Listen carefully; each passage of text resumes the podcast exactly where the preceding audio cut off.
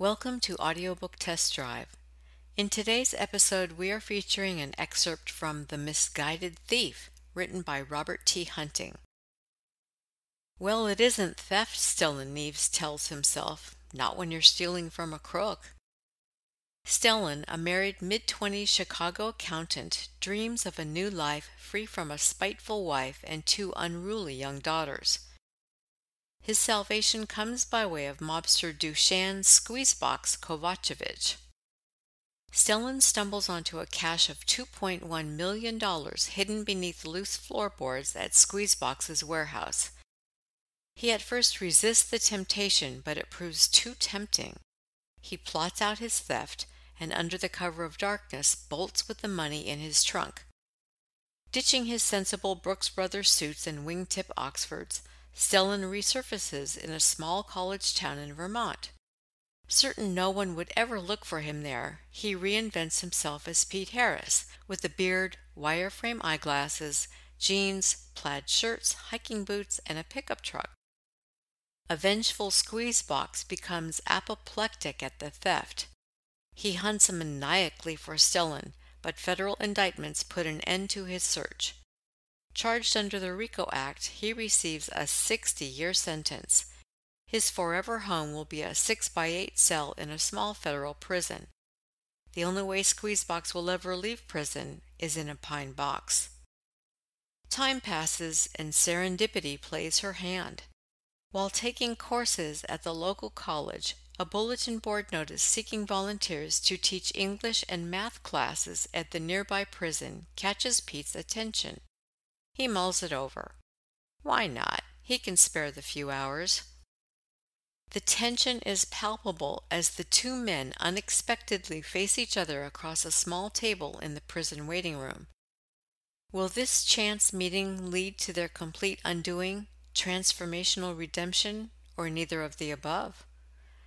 And now for your listening pleasure, an excerpt from The Misguided Thief. Chapter one.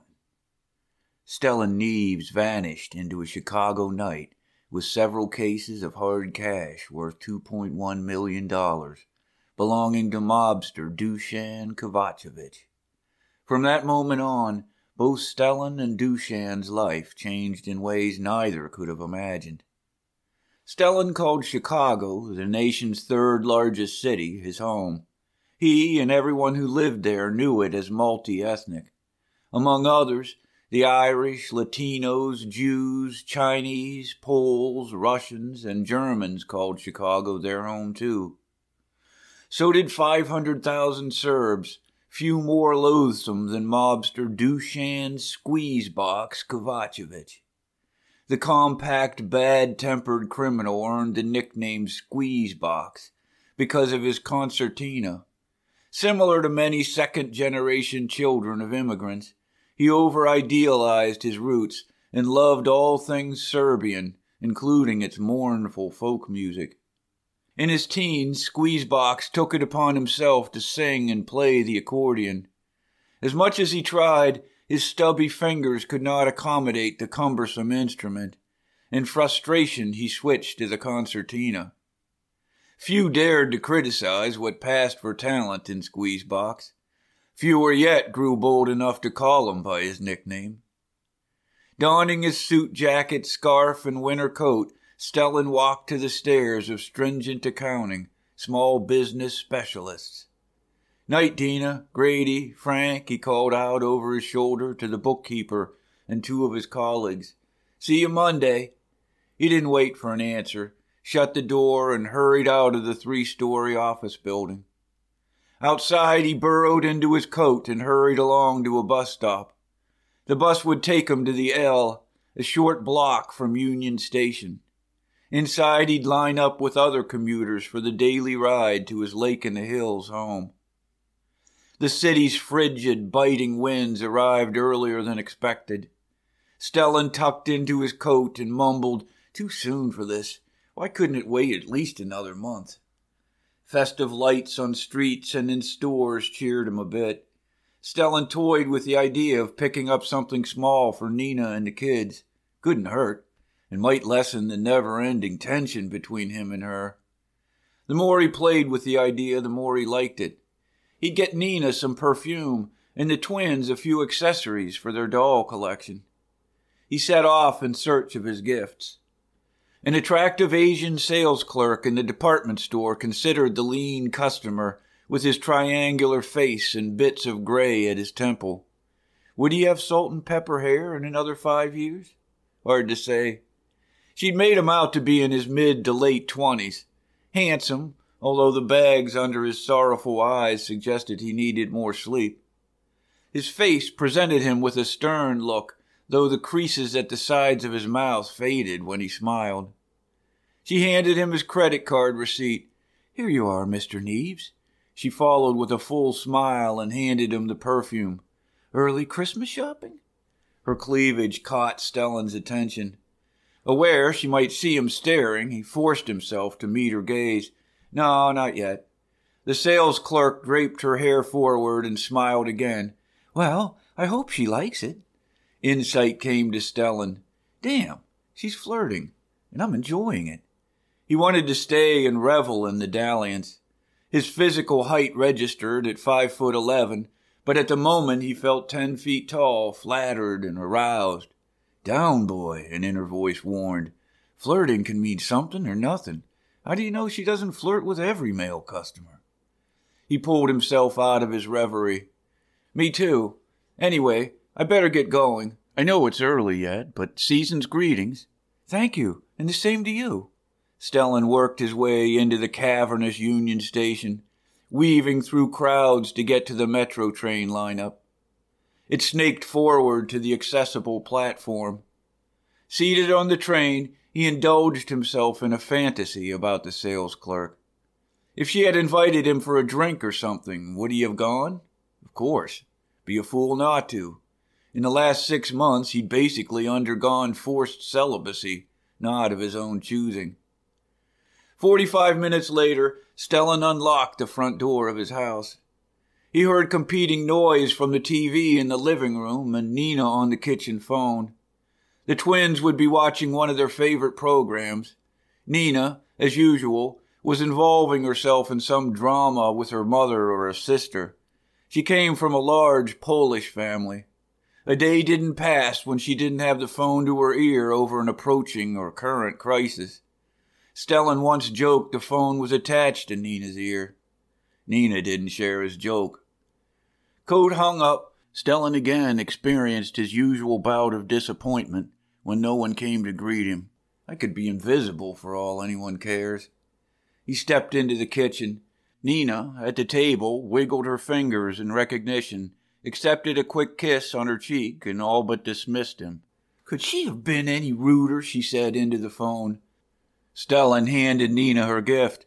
She continued to cradle the phone between her head and shoulder, slid her hand into the plastic bag, and extracted the fancy container.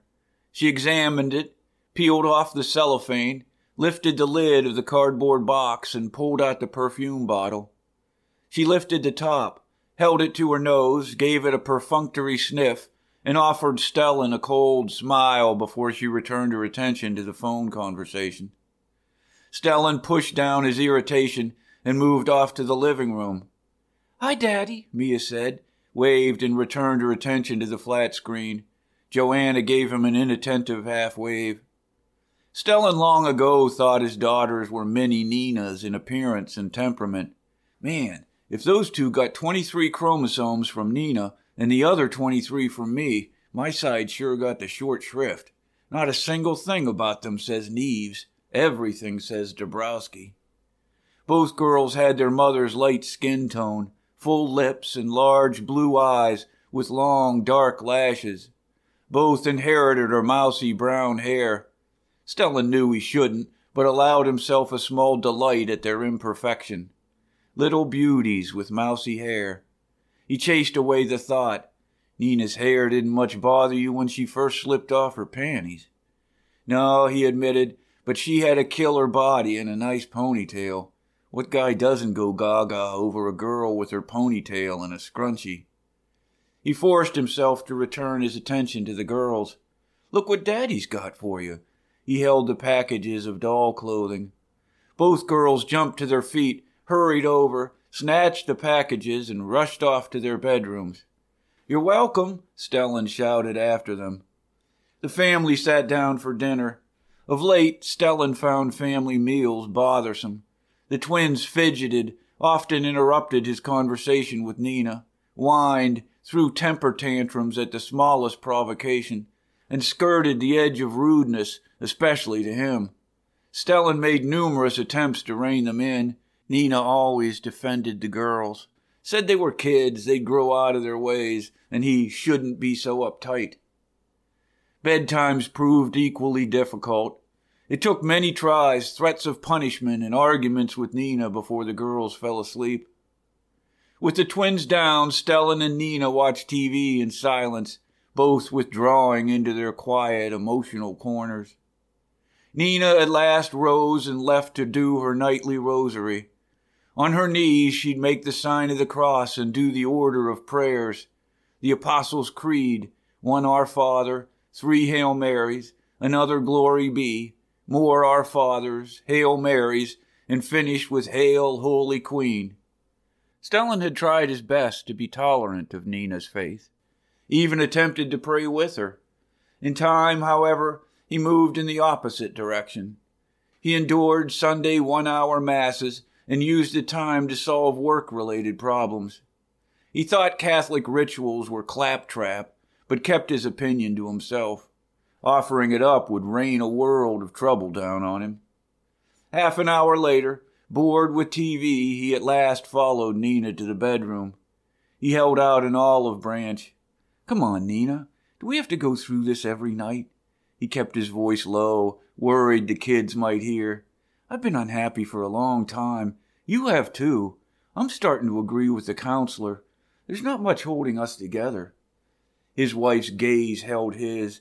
Her eyes narrowed, chin out, a scowl in her tone. She said, "I'm not the one who blew forty thousand dollars at the casino."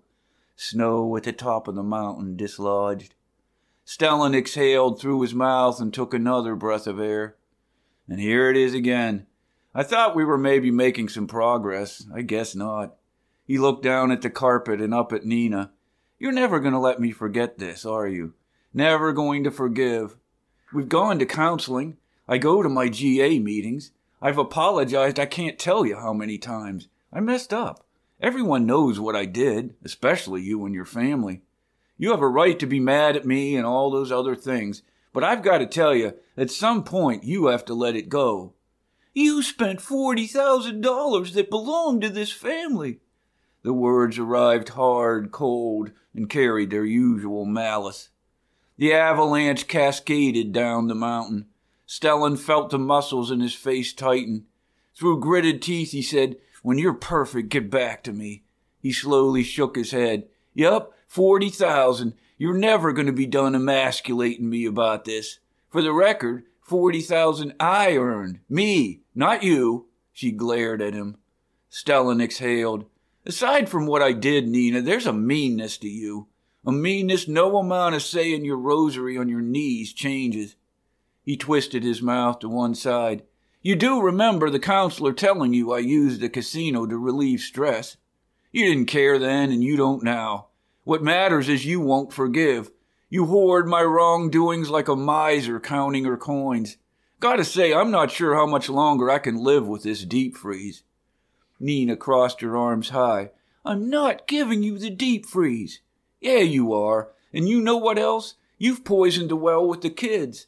How do you think it makes me feel when they talk badly to me, their father?" "Oh, now you're dragging them into this? Nice. Well, it's not true." "Oh, get off it. It's been true since we brought them home from the hospital. The moment they arrived, it was the end of the line for me. And then there's your little us against daddy plot." He lowered his head, raised it, and said, "Damned if I know why we don't divorce." "I'm Catholic. We don't divorce." Stellan shook his head in dismissal. "No, no divorce for my sanctimonious wife. Shakespeare had it right. Hell is empty. All the devils are here. I'm married to one." He closed and opened his eyes. "They don't make bigger fools than me. I was heading off to college, and you, afraid you'd never see me again, played me with your phony pregnancy. Remember? like a sap I believed a lie and the one that followed the supposed miscarriage. We rushed to get married. You were really after a good address and kids, and you saw me giving you both. Nina's body stiffened. Finished? In ways you can't imagine. Meaning? Nothing. Nina wheeled about, marched to her side of the bed, yanked back the blanket with intensity and met his gaze. I'm married to a thief is what I am. You brought all this on yourself. You, not me.